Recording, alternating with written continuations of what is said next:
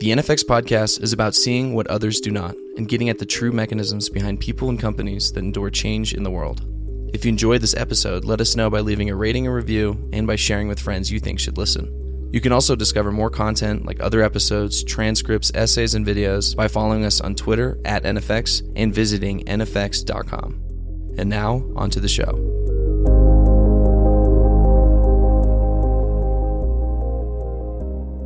So today, Azeem Azhar, we've got you here today. So glad to have you. Oh, it's my pleasure, James. For those listeners who are listening, you know, we've got Azeem Azhar here. He is got a new book coming out called The Exponential Age, How Accelerating Technology is Transforming Business, Politics, and Society. And Azeem has been doing a newsletter and a podcast since 2015 about this very subject. And so he's been immersed in it for six years at least. And so this book is really a culmination of the research and the learning you've been doing around this. And so we're so glad to have you here. As you know, we have mostly early stage founders listening to us. That's who we're trying to help out as they think through what they're doing. You know, we think that, you know, one of the greatest points of leverage in the world is startups. And one of the greatest points of leverage in startups is founder psychology and knowledge. And so if we can help with that, then we can make an impact with the NFX podcast. And so that's our target. And, you know, look, your background's incredible. You've been at the University of Oxford. You got your MA in politics and philosophy and economics. You've been a founder of a company that you raised money for and you sold successfully. You're an advisor to Harvard Business Review. You're very involved with the World Economic Forum. I mean, you've sort of uh, gone to all the places of the world where the best sorts of thinking are happening. So we're really pleased to have you. I am really, really excited to be here. And I have to just, you know, return the compliment if I can. NFX has been a real source of insight for me over the last four or five years when you guys finally started to put your ideas out there. And I had to, a chance to spend some time with Gigi a couple of years ago and learn quite a bit in the 40 minutes in which he spoke at a panel that I had organized. I know Pete Flint, one of your partners for many, many years. And I was nearly late for this recording because I was listening to the amazing interview you did with Ann Hiatt about how she nearly killed Jeff Bezos. So, I mean, you know, I'm learning so much from NFX. So thank you for everything that you're doing. Thank you for saying that. And the fact that you're a long term friend of the great Pete Flint, my partner, is just incredible. We love that guy and anybody in the family. We're just happy to have here. So, you know, one of the things that you say, let's just jump into it. You say we are living in the first exponential age. Let's talk about that. Can we define that? What period of time are we talking about? Yeah, you know, I think we're talking about a period of time that starts with you know roughly the development of the internet uh, at the end of the 1960s and the development of the uh, Intel 4004 processor uh, in 1971 against the backdrop of the economic ideas of Milton Friedman. And as we know with exponential curves they start slow and they get very fast at some point. And the question is where does that kink in the curve happen? And I think the way the, the place at which the kink in the curve happens for society really broadly is some point between 2011 and 2015. So just before 2011, say go back to 2008, the world's largest companies were all industrial age companies like Exxon and General Motors and General Electric. And by 2016, the biggest companies in the world are all exponential companies. It's Google uh, or Alphabet and Apple and Facebook and Amazon. And that's true in China as well. And in that period of time, you start to see the smartphone become absolutely prevalent. And in some of the other technologies that I, that I look at, they become much, much more affordable. So renewable power from solar and wind generation starts to really, really compete with fossil fuels by about 2015 and 2016. So I think we have this sort of 40 year run in period where things are building and people people in the tech industry, people like you and other people in Silicon Valley and Shenzhen have understood the potential of these technologies. But the moment we can say we're really reorganizing society around them, I think is some point between 2011 and 2015. Hmm, got it. And, you know, this exponentialness, I mean, it's been building, right? I mean, we had the printing press and then we've had, you know, mass production. We've had signs that things have been accelerating for a long time. It might be that we were for the last 400 years, last 100 years at the sort of low part of that exponential curve. And now it's really trending up. That exponential acceleration is typically hard for people to understand. Governments, for instance, don't work exponentially. They work linearly. People's minds work linearly. Absolutely. I mean, you only have to look at my pension fund to realize that even I only work linearly because I started way too late putting money into it. And I think the thing that's really distinct now is that when I talk about an exponential technology, I think about one that improves on a price performance basis by more than 10% per year for many, many decades. And the one we're most familiar with, your listeners and I, will be Moore's Law, which when you annualize Moore's Law, it looks at like a 41% improvement in performance for a fixed cost every single year and it's been running for 50 years. It's, that relationship has existed. And in the other exponential technologies, we see, for example, in battery storage for renewables or in solar power generation, an 18 to 20% annual improvement. In the field of genomics and genome sequencing, we see an annualized improvement that is far, far faster than 41% compounded. Right. And that is really distinct to what we saw with the diesel engine or electricity, where these things at the turn of the 20th century were improving at 1 to 3% per annum and, only did so for a few years, really. And the, the thing is that the question to ask yourself is what actually happens? What does this level of improvement means? It means that the price declines really, really rapidly. And an activity that was only the kind of thing that a, perhaps a nation state could contend with becomes something that we can all do, you know, at home in our bedrooms or in our living rooms just over the course of a few tens of years. And that creates incredible opportunity and incredible change. Yeah. And people have a tough time visualizing this, right? They have a tough time thinking in exponential. Do you have any stories or any ways of getting people's eyes to dilate that you have at dinner parties that you could share with us? You're like, oh, I suddenly get it. Because if we could get more early stage founders to think exponentially, then they would be in a position to probably do better. Yeah, I have a personal investing experience. I will tell, and then I will uh, sort of give my anecdote, which I love about this. The investing experience is that about 15 years ago, I was looking at a company called PowerSet, founded by a guy called Barney Pell, who's based in the Bay Area. And PowerSet was doing deep structure sentence analysis, like natural language processing, and it needed tons and tons of processing power. And I was looking at his financial model and I said, Barney, this is kind of expensive. And he just on the phone, it was pre Zoom days, said, well, duh, Moore's law. And his point being that, well, yes, it's expensive today, but it won't be in three to four years. And that really sort of sat with me. But at the dinner party, you know, the story that I tell is, you know, I live in Northwest London and we're not far from the great Wembley Stadium, the football stadium or the soccer stadium. And there's a really, really lovely way of visualizing this, which is that if you go to Wembley Stadium and you have a terrible seat, you're, you know, it's tens of meters up in the bleachers and you're looking down at the pitch. And this being the, the United Kingdom, it's bound to rain. And you see a drop of rain land in the middle of the pitch. And a minute later, two drops of rain land. And a minute after that,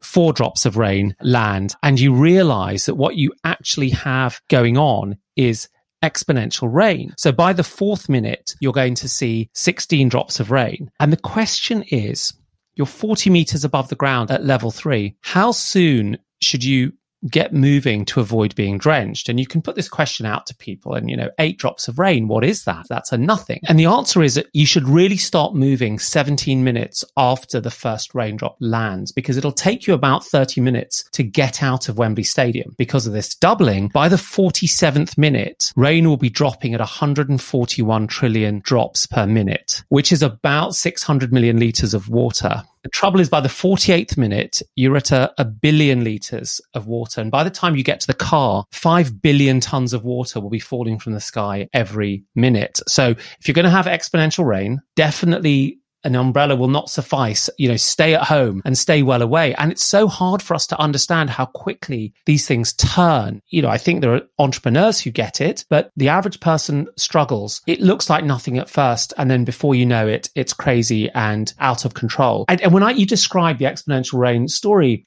people say, but rain doesn't work like that. and it's true, rain doesn't work like that. But many systems in the exponential age, many technologies in the exponential age do work exactly like that.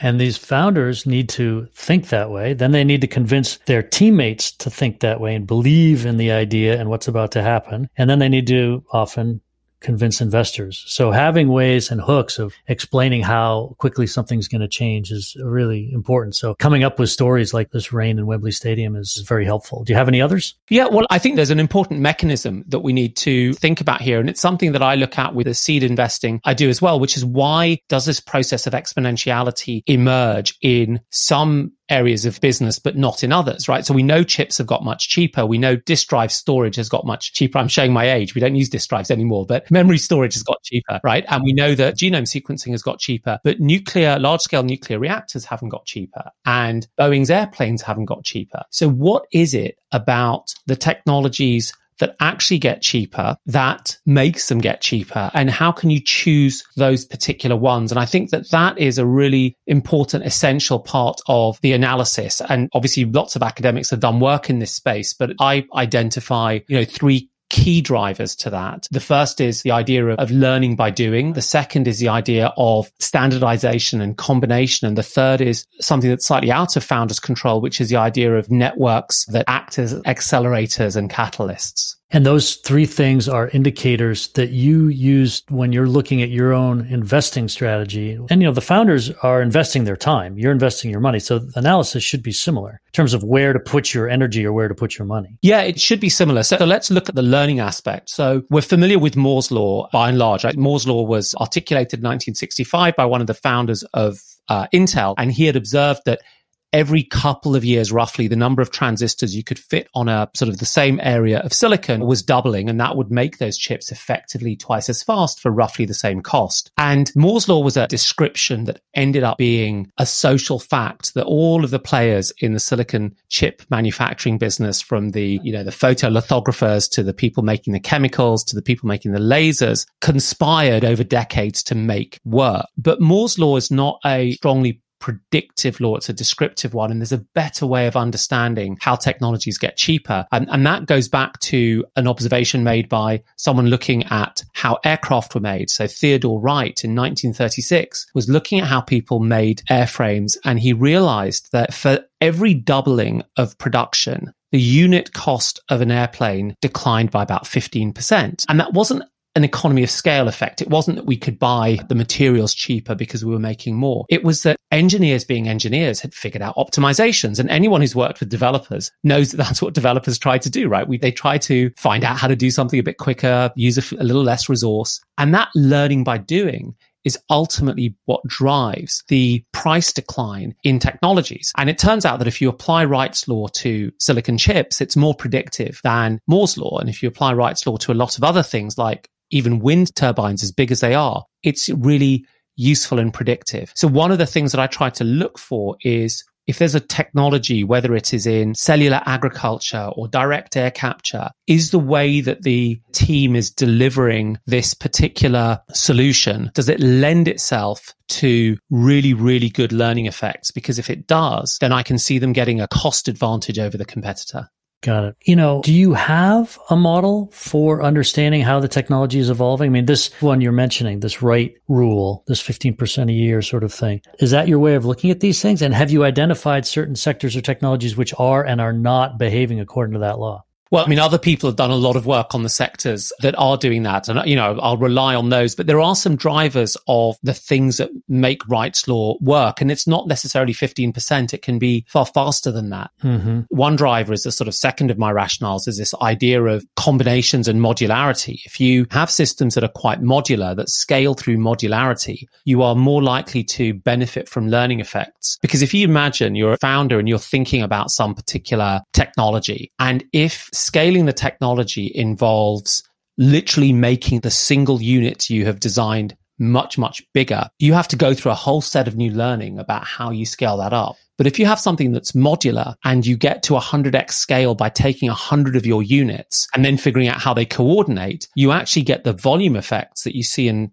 that Wright's law predict, you know, at the cost of coordinating, right? Because you've now got a distributed system, but you walk down that learning curve quicker than the person who's trying to scale a monolith. So that's the sort of thing that I would look at when I look at a solution and I say, well, does this actually work? Does this then lend itself to a kind of process of exponentiality that we can live off? And then sometimes there are second order effects. I mean, what's happening? I'm hesitant talking about this because Gigi, of course, your partner is such an expert in this space and, he will no doubt correct me uh, to you after the recording. But if you look at what's happened in genomics, and the declining price of sequencing a human genome, there are a number of different aspects at play. One part of them is actually just the fact that a lot of that relies on computer storage and databases and processing, which are going down their own decelerating price curves. Oh, sorry, accelerating price curves. And then the other is we've actually started to get better at the electrochemistry in different ways. So sometimes when you look at a particular technology, you unpick it, you realize there's not just a single clock speed that is forcing its price to decline. There are a number of different things, and sometimes they're coming from other technology domains. So that's part of the lens that I would use when I'm trying to understand these things. I mean, modularity in that sense, I think is a good, reasonably good heuristic to use.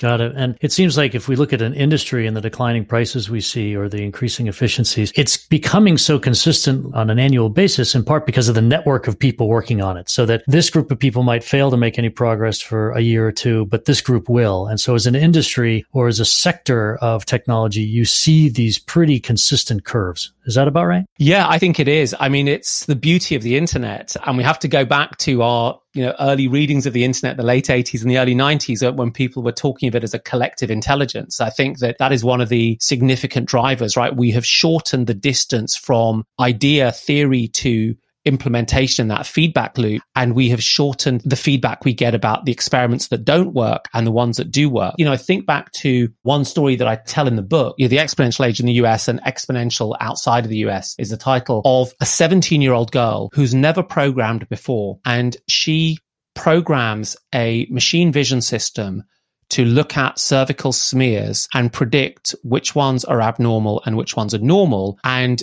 gets a sort of performance value like, uh, you know, an F score that is better than, you know, a human oncologist. And that's incredible. And the reason she was able to do that was because of the networks of the internet. So she used YouTube videos and she got code from GitHub. Thing that I found most remarkable because she went to a high school outside one of the smaller towns in Ireland, not known for breakthrough AI. And she used a technique that had not yet made it into peer reviewed academia. It was called the Generative Adversarial Network, and it had only been written up by Ian Goodfellow out of the Bay Area, one of the universities, about three or four years earlier. But we had compressed the time because of the network of the internet that it took for that innovation to get to her and be put into use. And of course, GitHub meant that there was already working code for her to make use of. And that incredible story is also a key accelerator. And the internet keeps showing up because it shares our success and failures from the theory that lives on the preprint servers that which have now grown so vastly through to working code on GitHub, through to people discussing, showing off their implementations on Hacker News. I mean, the whole cycle is extremely compressed. And I think, I mean, I generally think that that's a, quite a good thing, right? Because part of the journey of the founder is also to discover what is currently undiscovered.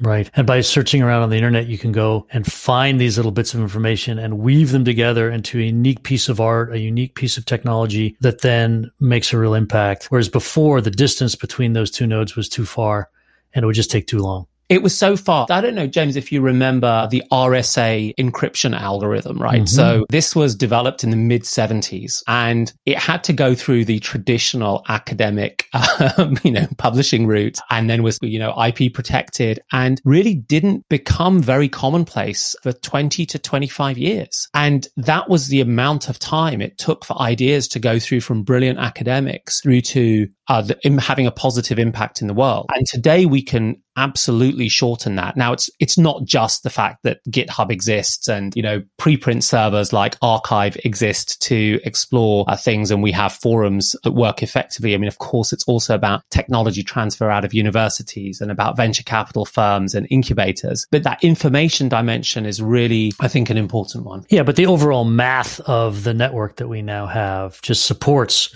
the incubator, supports the VC, supports the academics in ways that they weren't before. Absolutely does. Yeah. Yeah. And, to a certain extent, maybe we should all be a lot less egotistical because it's not really us. It's us operating on this massive mathematical movement up and to the right that we're all just part of. And we should be glad to be here. I mean, I, I think back to Kevin Kelly's What Does Technology Want? Right. Right. I mean, it's sort of happening, whether it's you or somebody else, it's going to happen. Yeah, I think that's absolutely right. And I was privileged to hear Len Kleinrock speak. Len is one of the original architects of the internet. He ran one of the four IMP nodes back in 1969. And, you know, in any kind of traditional history, kind of great men of history, Len would have, you know, been up there with a marble bust. And when you hear him speak, he sort of says, well, I want to be clear that these ideas were around. And if it hadn't been me, it would have been someone else, right? This was going to happen, right? Uh, think thinkers, academics, the industry was looking for this to happen and it was going to happen anyway. And I think it's a really, you know, humble approach from a man who's had a fantastic and phenomenal impact on welfare around the world. But somehow when you mix that incentive with the kind of commercial gains, you can start to construct that sense of hero worship, right? That we wouldn't have had a global social network if Mark Zuckerberg hadn't created this, that we wouldn't have had, you know, peer to peer selling of Pez dispensers if Pierre Omidyar and Jeff Skoll hadn't got together for eBay. It's just not true. It's not true. The math is playing out. I have a similar story with the great Philip Rosedale, who founded Second Life about 20 years before its time. And I was on the board and we were having a, a lot of problems. There was probably 13 things that were about to kill the company at the same time. And he just didn't sweat. He looked at me and he just kind of put his fingers together and he said, it'll be interesting to see what happens. And he was sanguine in the face of it because his perspective was that years of Second Life already were there under the sand and he was simply brushing off the sand and then letting the gears turn. And I thought that was so brilliant. That is brilliant. And it's beautiful because I think it tackles one of the things that I try to express in the book, which is that technology emerges as part of the interplay between kind of societal needs, what technologies have been built before. I mean, the academic Brian Arthur talks beautifully about the sort of evolutionary process of technology. And what I love about working with founders is that founders are people who somehow bridge that. They bridge a technology that isn't quite ready with um, some needs in the market, either by consumers or businesses that aren't well expressed or even expressible, right? It's not like it's a market failure. It's like we didn't even know we need this thing. And they commit to figure it out, to, in Philip Rosedale's words, like try to get all the dust off the gears until this machine starts to work. It's like they're uncovering something rather than necessarily building it for the first time because it's going to happen. Yeah. Is there a moral framework that you think founders or all of us engaged in developing technology should be attaching to the technology we're creating? Yeah, it's a really good question. I think we have to, one of the starting points is this recognition that technology evolves with, with society. I think the media and the storytellers need people to anchor on. And so they tend to anchor on personalities and there are incredible personalities and there is a lot of resilience and creativity that comes through the tech industry. But I also believe what you say, which is these things are going to happen anyway. So the idea that, you know, you're part of a process that is happening rather than, you know, a great man of history, I think is a really important one to, to grasp and to grapple with. I also think that the recent history of the technology industry, that period from the 70s through to, you know, roughly about now, took place against the backdrop of a really, really particular type of politics. And that politics was initially the idea that Milton Friedman talks about that the, the purpose of a corporation is only to make profits for its shareholders so long as it stays within the rules of the game. And in the US and then the UK, we went into this mode where we stripped out a of very heavy and onerous regulations and we tackled trades unions and we essentially put the entrepreneur and the business person front and center. And that transformed into this idea that the whole of the world should look like that. And we got this idea of globalization and the absence of trade tariffs and, and so on. And we ignored a lot of other signals that were going on at, at the time. Some of those signals were environmental. I mean, the date that I pin to the start of the exponential age also pins to the start of the environmental movement, right? 1968 to 19 sort of 71, 72. And I think that we developed the technology industry against the backdrop of this economic and political framework, which had a moral sense to it. And we're now at a different point. We're at a point where we have this very challenging climate situation we need to tackle. We also have a recognition that neoliberal consensus that helped get us here and sped us getting us here isn't functioning according to its design, right? The idea of trickle down economics largely has been agreed that it doesn't really work. And I think founders being people who construct the future world that we all live in then need to be a little bit more aware of the creations that they are fostering and stewarding into, you know, mass and widespread use. They might need to be aware of the social contracts that are implicitly part of their users or their the people who are putting labor on their platforms or their employees yeah yeah i think they absolutely need to have that awareness. I'm not sure it necessarily prevents us from building great companies. I don't think it prevents us from creating amazing outcomes. I don't think it stops great products coming to market, but I think that what it can do is it can tackle some of the sort of negative ramifications that will emerge. And I think that's where we sit today. Yeah, because I mean, traditionally, even for hundreds of years, we've thought of entrepreneurs as rushing headlong toward shareholder value, and then the government steps in to make things okay. But the fact is that in the past, it might be that the technologies and the approaches that entrepreneurs are using were more linear, like the government is linear still today. But now it's an unfair fight because these profit seeking exponential companies, which I invest in, which I foster, which I'm here trying to teach them how to build those things. But the government is still linear and their ability, whether it's the FAA with drones or whether it's the SEC with crypto or whether it's, you know, the FDA with drugs is still linear while everything else going on around them is now suddenly exponential. And this is creating some of the hot points right? Between, you know, are they going to roll the guns for crypto? How did it take us a year to bring out a vaccine for COVID? when we had developed the COVID vaccine in like two days. The hot points that we're seeing in society now tend to be this clash between the linear process of government trying to make things right and the exponential processes of these entrepreneurs how do you see this resolving? I call that the exponential gap, right? And I say, you know, as you you rightly point out, it shows up all over the place. And you know, I think it's if you imagine two lines, the exponential line racing ahead and the linear line below sort of pootling along quite slowly. I think it's too much of an ask to say that we will stop the speed of the acceleration because that process of acceleration really emerges in a very decentralized way of lots of people expressing needs and lots of people trying to, you know, figure them out. What we can do is we can raise the line above and we can get it to be much more flexible, much more resilient. And part of this is really tactical. It's about how do you get people who understand this stuff back into public service. And I think, you know, getting entrepreneurs working in regulators and, and so on can be helpful. But partly, I think the argument is more that we need a new set of principles that replace the simple idea of, you know, shareholder value and shareholder maximization. And the benefit of principles is that we can just decide to adopt. They're not like laws of physics. They are about social consensus. They're about people buying into this idea that we need to do more. To take care of more shareholders other than stockholders. Yeah. One of the ideas I play around with is the idea of collectivity or commons. You know, when I fell in love with the internet back in 1991, it was this absolutely space of weirdness and purity, right? All the protocols were just available as RFCs on some FTP server. And uh, it was kind of self-governing and co-designed. And, you know, it reached its absolute zenith in that, that idea with uh, John Perry Barlow's declaration of uh, the independence of cyberspace in the year 2000. But it was unencumbered. It was a kind of free space and it wasn't government run, nor was it private. It was something else you had the government doing its thing through DARPA and the NSF, but and you had private companies, but largely the internet was a third space, what economists call a commons. And I think we've benefited a lot in the tech industry from the commons, tens of trillions of dollars of value. We also, if we're not in the tech industry, use it all the time because that's what, kind of what the Wikipedia is. And so I think there's this value around commons and collective based thinking that is really, really important. And we saw it at play with the pandemic. So the initial sequence of the, what was then called 2019 nCoV, but we now call SARS-CoV-2, the initial sequence of the virion was put on GenBank, which is a National Institutes of Health website where they just was like a GitHub for gene sequences. And it was announced on Virological, which is like a low traffic version of Hacker News for virus scientists. And then many of the papers that tackled the disease, its progression, its epidemiology, its public health impact have been publicly available through preprint servers like medRxiv and others. And I think we've seen that you can use a commons for common benefit. You know, if you're the Moderna shareholders, you've still done pretty well out of it. So I think that this idea of mutuality, collectivity, commons based thinking can be a really foundational support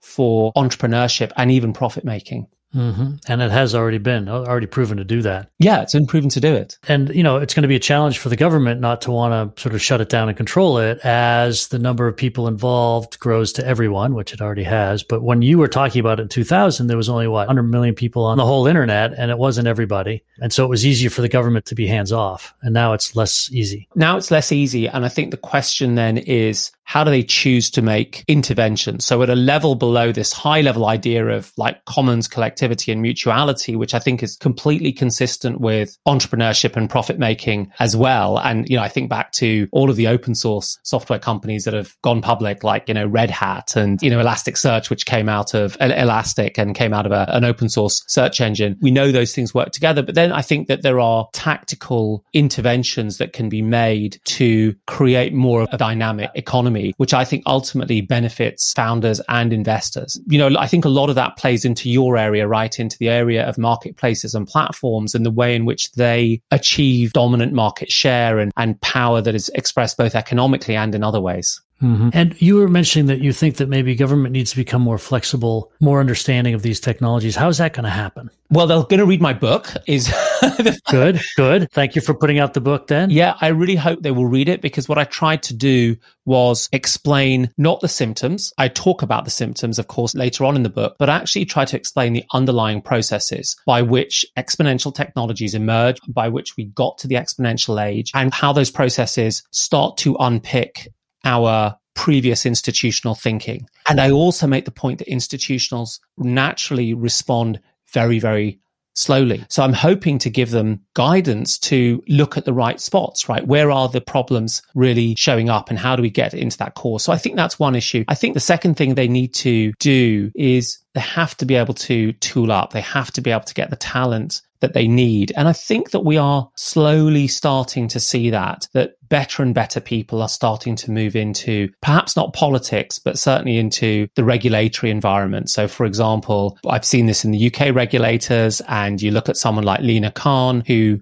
you know, understands in quite um, challenging terms the nature of Amazon's business, and she's now, uh, you know, running the FTC. So they have to be able to do that. And I think another thing that they need to do is take a lesson from the startup book, which is a lesson of agility. And, you know, regulators have often thought of being as being really, really inflexible. And I was on the board of a regulator in the UK a decade ago, uh, 15 years ago. And I can tell you the way they think about things now is very different to how they think about it then. They think about this absolute balance between allowing a company to innovate and experiment and be successful without putting too many onerous requirements on them. And what we've started to see in many parts of the world is the idea of sandboxes. So regulators like the Monetary Authority of Singapore and, you know, in the UK, the Financial Services, a uh, Financial Conduct Authority, pardon me, the FCA, create sandboxes where they say to fintech startups, you can play around and we are going to not worry so much about your regulatory requirements in return for you telling us what you're going to be doing. And that way we can figure out how the regulations need to change. So I think that we are seeing, starting to see some regulatory innovation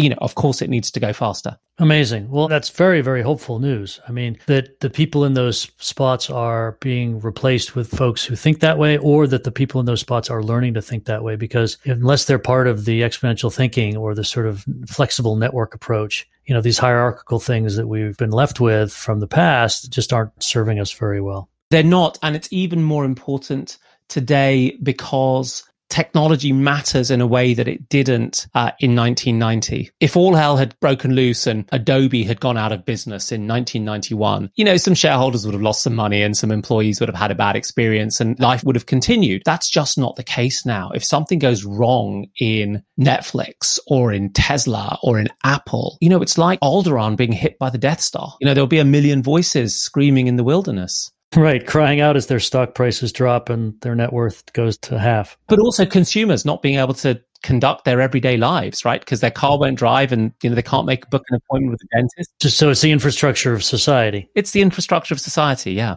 Yeah, like Ford used to be. So all of this stuff is happening faster. What's the cost to us? Does it feel more good or more bad for the average person? Well, the surveys say there's a game called Family Feud, I think, in the US, right, where they go off and survey 100 people, right? And and the survey says, and that's what we have, right? The surveys say that people are getting a bit disenchanted with tech, uh, particularly in the West. Um, I haven't seen 2021 data coming out of China and Asia more broadly, but trust in the big technology companies has started to go down. And Edelman, the PR company, does this annual survey and it's pretty marked. But the other cost is that if some of these things play out, and I talk about this, for example, in the chapter about workers, employment and labor, where you see this incredible bifurcation emerging between highly talented knowledge workers who are treated better and better and paid more and more. And on the other hand, you know, worsening pay conditions and contractual terms for other workers, what that tends to do is that tends to create what we might consider political risk, right? Or pitchfork risk. And it doesn't create a society that is running well and running without aggravation. And that in of itself can be dangerous. It can be dangerous for the politics and for the direction of the society. So, you know, I think that there is a communication problem here as well in terms of how technologists need to talk about what they do. There's a participation problem about who is actually participating in that dialogue. You know, I don't mean who is Facebook or you know, DoorDash hiring for their management team. I mean, that's a typical kind of diversity question that companies need to handle. But what I mean is, how broadly are people in society who are increasingly impacted by these technologies able to participate in the discussion about them? And so you know, one of the things I think we need to figure out is how do we level people up more broadly outside of the tech industry to be able to ask the right questions and therefore be able to kind of participate and express themselves as consumers or citizens more effectively. Mm-hmm. And so, who do you think ends up winning in the future? Because look, the internet makes everything transparent. I can see the best real estate broker is in my town and I can just go to her and have her sell my house. Why would I trust the greatest financial event of my life to somebody who's not the best? And the power law of real estate agents in my town just gets worse and worse. And the top 9% make 90% of the revenue and everybody else goes home hungry. There are power laws being established all over the place during this exponential age. And so who ends up winning and who ends up losing here? I love your observation about that. And we can't avoid the power law. Unfortunately, I mean, I think it's a really really, difficult one. And once you get markets that are bigger and bigger, you'll see that power law um, accentuate and exacerbate. And I think that what you end up having to do is once you recognize as a particular nation that power laws are operating and that this is what's going to happen with economic and political rewards, you then have to figure out what is culturally acceptable in your country. And that culturally acceptable solution might be higher taxes. It might be higher inheritance taxes. It might be some form of universal basic income. It might be the fact that you may mutualize part of a business because it gets too big and too successful. But I think it does require a little bit of intervention because otherwise I think you get into this arena of really, really deep political risk. I mean, highly mm. unequal countries, whether it's a Brazil or a Russia are really difficult places to live and they're not well governed. And, you know, unless the dice land for you with the three sixes, you don't have the same level of opportunity. So I think that's one of the things that we have to think about as we step in. But I think there's another dynamic that's quite interesting, which is that if we do a good job in this idea of cooperative collective spaces. Um, and one of the areas I think about is health data, right? So if health data can be widely shared and aggregated, but not the way that we do with our social data on Facebook, where essentially Facebook owns it all and monetizes it as a monopolist and makes incredible profits from it. But if our health data can be shared in a way that is sympathetic to our own privacy needs, but we still get the collective aggregate benefit on top of which new products and services can be developed, then we can all start to benefit. And actually the baseline starts to rise. And we've started to see experiments like this happen. Um, in the UK, for example, it's quite a, you know, administratively quite clunky, but it's quite interesting that all of the chest x-rays and CT scans of people with COVID that have been taken are now being aggregated in a semi-commons repository where any researcher can come in and take a look at them and then build an algorithm or do research off it. And that's really distinct to the model that says, here is, you know, covidview.com that is a startup that went through an accelerator and their special sources, they've managed to get a hold of all of this imaging data and are hoarding it for themselves. Right. And so I think what we've established in the UK is that we will build through this many really interesting businesses in machine vision and making predictions of, you know, COVID just from x-rays, but we will do so without necessarily creating creating a monopolist that has managed to hoard all that information. Mm-hmm. And is this effort in the UK, for instance, done by the government or is it done by somebody else? Well, this one happens to be done by the National Health Service, which is, you know, a sort of civil service, state run bureaucracy. But you can imagine that things like that could emerge elsewhere in industry. And in fact, in, you know, in the US, there is a, an example from, you know, the days of the westward expansion when in the 18, late 19th century, steel makers couldn't produce steel fast enough for the amount of rail track that needed to be laid. So they got together and started to share their patents and their know-how. And it was called a process of collective invention. And so although this sort of ultimately ended up with these grand family fortunes being made and the sort of the Gilded Age and the arrival of US steel, ultimately it actually started with entrepreneurs coming together and saying, let's share this know-how because we're stronger together. Mm-hmm. Got it. And the internet theoretically should support that more and more. Yeah. I mean, I think it could support it much, much much more in ways that we haven't yet. I mean, I think one of the things that we talked about is this idea that these large companies now are starting to look a lot like infrastructure. And one of the perhaps more contentious ideas that I put out there is this idea that if you've got a company that is behaving, that has through its own efforts created a kind of infrastructure, an essential facility that has a network effect that pervades society, it's a utility. That's what it is, right? And we treat utilities across the world differently to the way we treat things that are not utilities. And they have higher obligations on them and they are often, they have their prices regulated and their profits regulated. And can think that there is some future mechanism. And I go into some detail actually in the book about what kind of mechanisms we could use there. And the question really is, does that actually harm the journey of the entrepreneur? And, you know, my argument would be that doesn't, that you can still make outstanding outsized generation breaking returns well before you get to that stage, right? So your journey can continue as long as the people in charge and the government of identifying when you've crossed the line into utility don't get more and more adventurous and move further further down the stack but which will happen but we can deal with that when it comes. One of the things you mentioned is that you know we've got these power laws being developed everywhere. We can't deny them. They're happening. One of the things that i find so hopeful about crypto is simply that we can attach crypto to everything. Mm-hmm.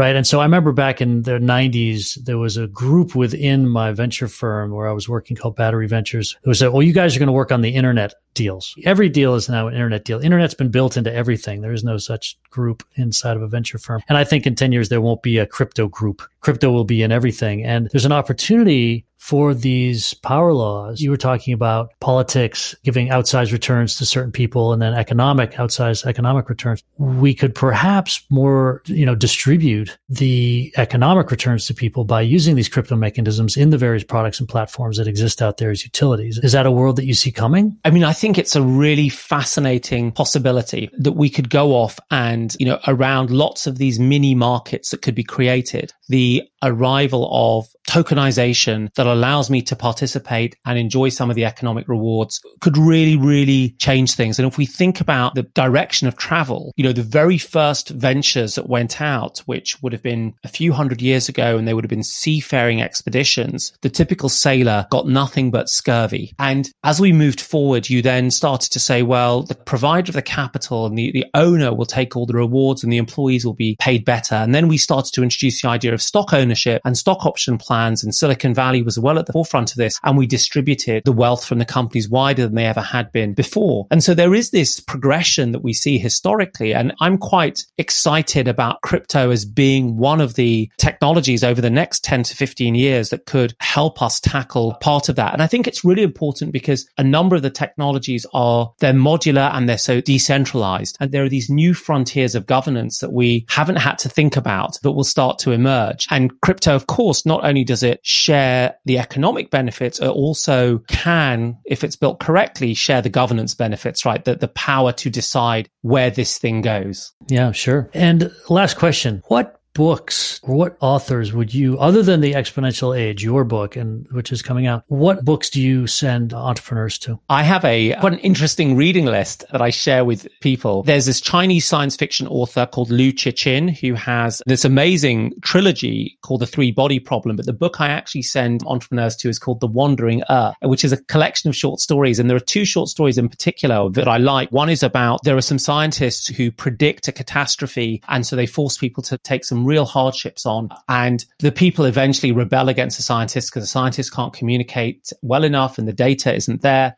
They kill the scientists and then lo and behold, they avoid the catastrophe. And there's a second short story, which I think takes Silicon Valley to its extremists, which has a vignette of someone called the last capitalist. And I won't spoil the story there, but it, it's quite interesting. So I think Liu Cixin is pretty relevant. There are a couple of other books that I give people. One is a book called a bit more technical, Technological Revolutions and Financial Capital by Carlota Perez. And Carlota essentially connects the cycles of technological innovation with waves of capital formation and entrepreneurship. And it's an absolutely brilliant book. She wrote it at the turn of the millennium. I always keep a copy very, very close to me in my study. I mean, even now I've reached out and I've touched it because it's always there. And the third one that I've recently started to recommend to entrepreneurs is a book called Doughnut Economics by Kate Raworth. And Kate is a brilliant communicator and she essentially has come up with this argument for and idea about reframing economics in a way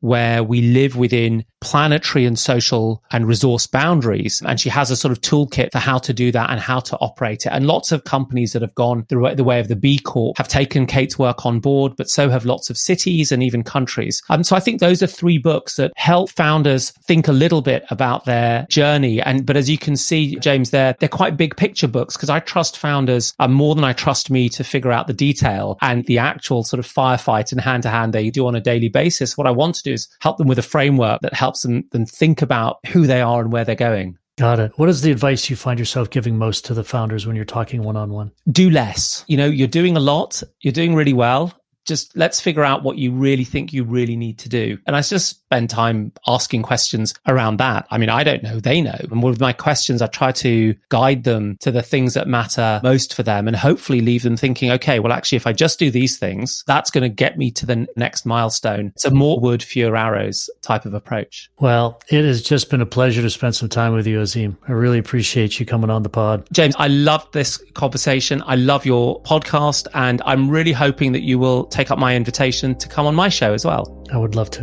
I would love to. Thank you. Thanks very much. At NFX, we believe creating something of true significance starts with seeing what others do not.